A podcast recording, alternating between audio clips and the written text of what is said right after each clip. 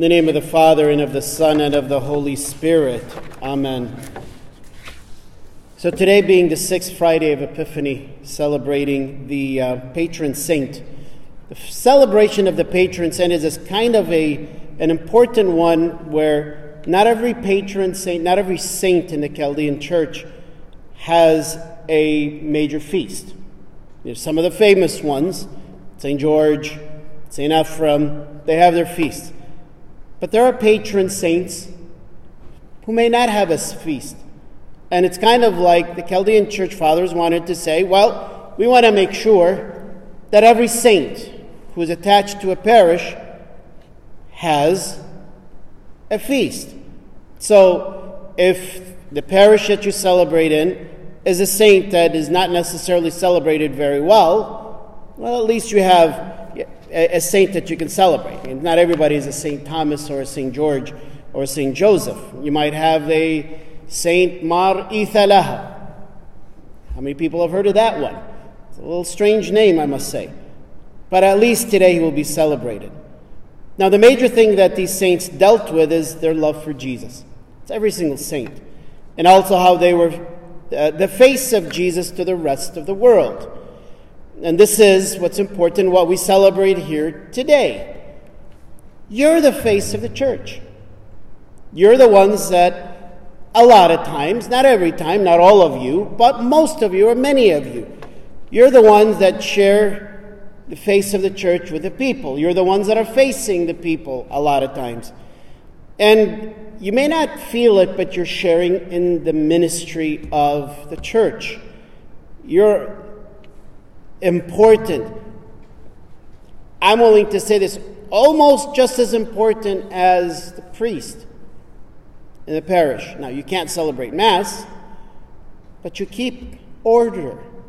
You allow the ones who celebrate to celebrate. See, not only are you the face of the church, you're the heart of the organization.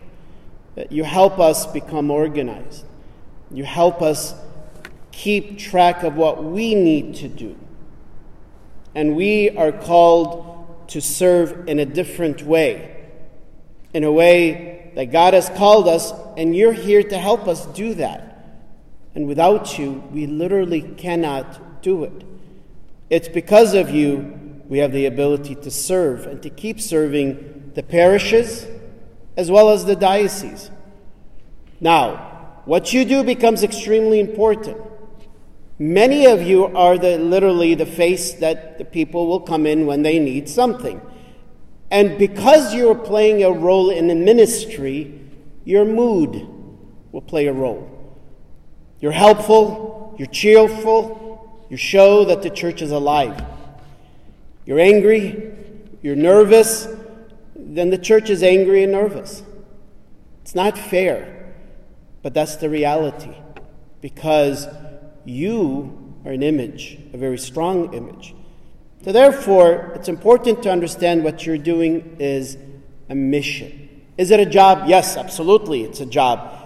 You know, it's probably in many cases it was posted. You might have been interviewed. And uh, for many of you, it helps put the food on the table. Amen. And that's wonderful. But ultimately, as St. Paul mentions in today's letter, it's really about belonging to Christ. It's really about serving Christ and that we each have a role. The laborer deserves his wage, and that's what St. Paul says.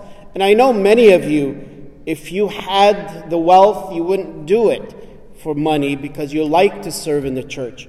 But thank God that you are benefiting from it. That is also important. As you know, Jesus has mentioned it, as well as mentioned several places in the scriptures. The laborer deserves his or her wages. But that brings up the important point that all have a role. Jesus in today's gospel talks about the many talents. A man had uh, many servants, and he was going to go on a long trip. With one servant, he left five talents. What are those talents? Doesn't matter. Another one, he left two talents, and another one, he left one talent. Is everybody a five? No. Is everybody a one? No. Is the five better than the one? No. You go by what talent God has given you. The example I like to give is if you're a container. So you're a five gallon container. Good. Fill it up with five gallons. You're a two gallon container. If you try to fill it up with five gallons, what are you going to do? You're going to spill it over because you don't have that capacity. Problem is, a lot of times the one gallon looks at the five gallon and they're jealous or feel unworthy. It's just as important. But what becomes really scary is the one talent, the one gallon, comes and says, It's not a big deal. They can always get another one talent. My talents are not good. I can go somewhere else. Or I can bury my talent. And that is wrong. Just because God gave you one or two or five, not everybody's a bishop, not everybody's a priest, not everybody's the face of you know the church, but we're all called to be a mission. And without you, it's missing. Small piece of puzzle, big piece of puzzle both sets of puzzles.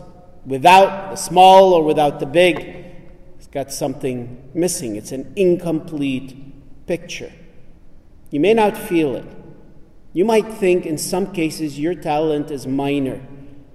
You know, maybe, hey, um, I've got a five talent and I do five times the amount of mission than the one talent. Amen. I still can't do the five without the one or the two or anybody else. Don't bury your talents. Don't hide Jesus wherever you work and whatever you do. What you do is important. God brought order out of chaos, and that's what you help to do. Now, there are some menial, you know, jobs, let's say, in this society in general. Can you imagine if for one week the trash collectors don't collect trash? How important do they become?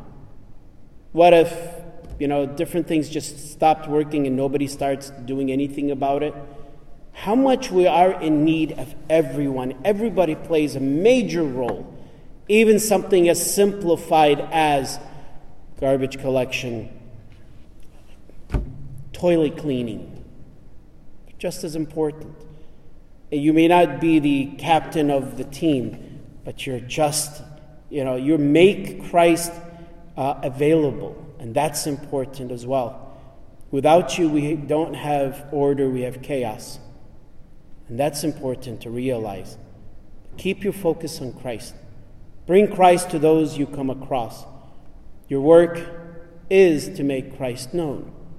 Whether you're a secretary, you're a cook, you're a cleaner, you're a translator, whatever your position is. The ultimate position isn't just to get a paycheck, it is to make Christ known. So I'd like, I ask you to do then, take the patron saint of your parish. If he or she is well known or isn't very well known, you work at Saint whatever, take that saint. Now, if you work for Holy Cross, take Saint Thomas. If you look, if you work at holy martyrs, take one of the martyrs, or take the martyrs in general. Pray to them. Ask them for their help. As I said, because you play a major role in the diocese, we can't do this without you, and we love you for it. We thank you. You are a blessing. As for your service, you didn't get this job simply because you were in the right place in the right time. In a sense, you were commissioned, you were called by God. And so I would like to formally make it into an understanding. You have been chosen by God and by the authority of the church that is present in myself. I commission you to do the work that you're doing. You might think it's nothing, it's major, and it is important. And your commission is to serve His glory and to lead others to grow from glory to glory. It wasn't just a job position. It is, but it's not just a job position. You were called. Thank you for saying yes. Thank you for being you. And for this, we thank you and we love you. We have, sitting on the altar, as a relic, after the final blessing, I will be using the relic as the means of blessing you. It's a relic of Saint Therese of Lisieux. Saint Therese, the little flower, was not known. Nobody knew who she was. Entered at a very young age, I believe she was 16. Died at age 24. Nobody except for those who were inside the convent knew her. But God took the simplicity, took that work, and made her known throughout the world. And now, over 100 and what, 20, 130 years, she's still not only well known, but well loved. And we have a relic of her hair. And ask her also for blessings and for graces, that in your simplicity and the work that you do, that it may become well known not just known on the outside, but well known in grace and in peace. And God willing, one day, um, the work will be made manifest. God bless you, and for all of you, we thank you and we love you. After the final blessing, we will also, uh, of the Mass, we'll also give different blessings, and we'll talk about that when we get there. Until then, we love you.